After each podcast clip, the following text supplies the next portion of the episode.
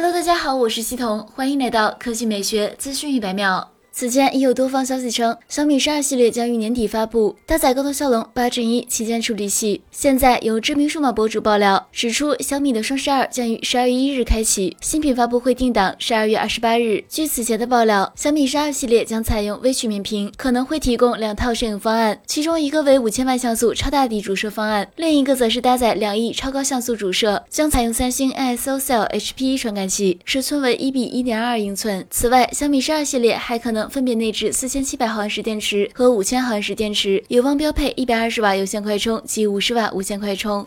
来看第二条新闻，据爆料，OPPO 将推出一款折叠屏手机，而这款手机隶属于 OPPO Find N 系列，并且该机型将配备 MX 七六六大底主摄。另外还有消息称，这款折叠屏新机会采用骁龙八八八处理器，在屏幕规格上会采用内折曲面屏加小窗副屏的形态。这款机型将采用八英寸内折屏，拥有二 K 分辨率加高刷，LTPO 技术加持下可实现一到一百二十赫兹刷新率自适应。外屏则是一块六点五英寸曲面屏，标准的幺零八零 P 分。分辨率六十赫兹刷新率，小窗副屏参数未知。好了，以上就是本期科技美学资讯每秒的全部内容，我们明天再见。